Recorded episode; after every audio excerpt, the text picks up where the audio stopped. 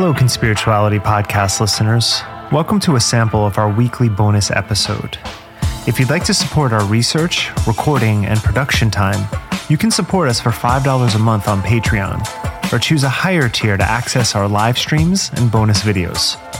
All of this is available at patreon.com slash conspirituality. You can also access our Monday bonus episodes on Apple Podcasts for $5 a month as well. Thank you for your support. I want to finish up by um, just quoting back something that you DM'd to me. And I had some questions about it, but I don't know. I think it, it might speak for itself, but you might have a further mm-hmm. comment. Mm-hmm. I kind of asked you, you know, how you stand now between the conspiracy theory world that you grew up in. And, and I think I wanted to point out that when you said, I came by it honestly, uh, it almost sounds like conspirituality could be an ethnicity. yeah. you know? Uh, which is really cool to think about and and and very subtle too because I think you know on our podcast project we're you know offering all of these rational resistances to you know thinking like this and whatever but I mean if it's actually a cultural and ethnic identity uh, that is bound up with you know the his, the history of hippiedom you know it's it's worth treading more carefully i think anyway i was asking where you stand now and you gave this mm. response that i'll just read back you wrote i keep myself on an intentional bridge I would probably focus on the sometimes uncomfortable maintenance of that balance. Personally, what I'm striving for is to not come out the other side exactly, but more about intentional shedding and integration.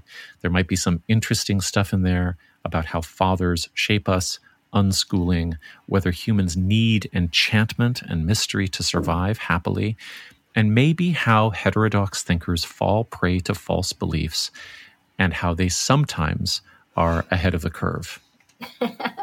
yeah, dude, I can't unpack all of that. like the no, but uh, I wonder what's most what's most important. So like it's interesting. So I so fell out of love with conspiracy in the last couple of years. N- not in any small part through you know listening to to your podcast, right? Like I think I've listened to to most of it and it's been really useful. But I was already sort of like had had stopped being as conspiracy oriented as I had been mm, once Trump got elected.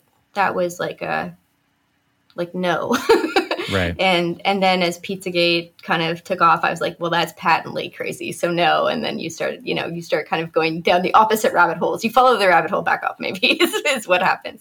Right. Um, there, there's a there's a horseshoe turn at yeah. the bottom of the rabbit hole. Right. But there's still but there's still a couple of things there. One is that there's lots of topics that deserve discussion even if they or in spite of being promoted by conspiracy theorists.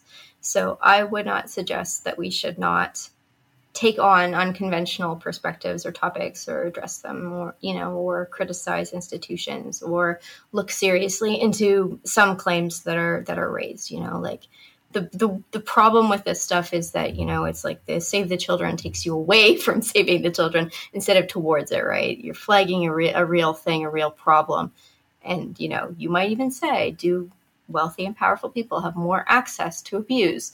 Probably. Absolutely, they do. Yeah. Right. Um, but once you take that into a fantasy, then it, you can't do anything about it. So I, I would say, like, you know, there's, there's, I wouldn't want to give up on some of the political content there actually, because I think a lot of it does deserve kind of, you know, like we deserve to question whether the lockdowns and mandates were the right thing to do on a policy level. For sure, for sure. I think so. Yeah. You know, and and that deserves discussion. I don't want to throw out the baby with the bathwater in a way, even if if a lot of people, t- I would say, take it in the wrong direction or whatever. You know, I might not agree with them on where they end up or how they got there, but I still would say, like, you know, there's things we can talk about. You know, but the and then on the other side, like with respect to things being enchanted you know, and, and kind of like, you know, not wanting to lose a sense of of wonder in a way. And I think that a lot of more on the spirituality side, more on the new age side of things, there is like a hunger, yeah, for for magic and for the sacred and for the excitement of synchronicity and the sense of like spiritual community and and all of those things, right? And it's been hard for me falling out with a lot of people who I would have you know had community with before because you know I didn't talk about it a lot here, but I'm also have also been fairly engaged with a number of sort of new age you know communities and neo shamanic practitioners stuff like that.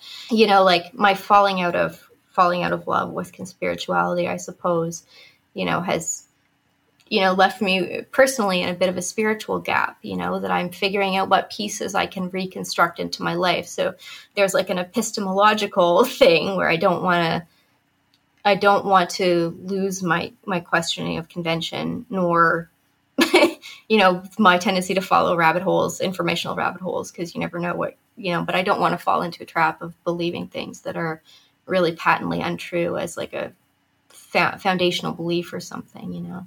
So these two kinds of things are are difficult, and I find like um, no one seems to like it. Like no one who's completely in the conventional seems to like questioning. Like if I said we deserve to question mandates, a lot of people don't like that.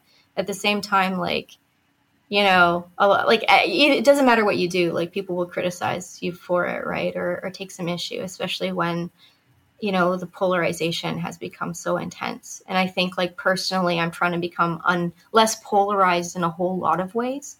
Mm-hmm. You know, like it's almost like a a personal emotional mission, you know.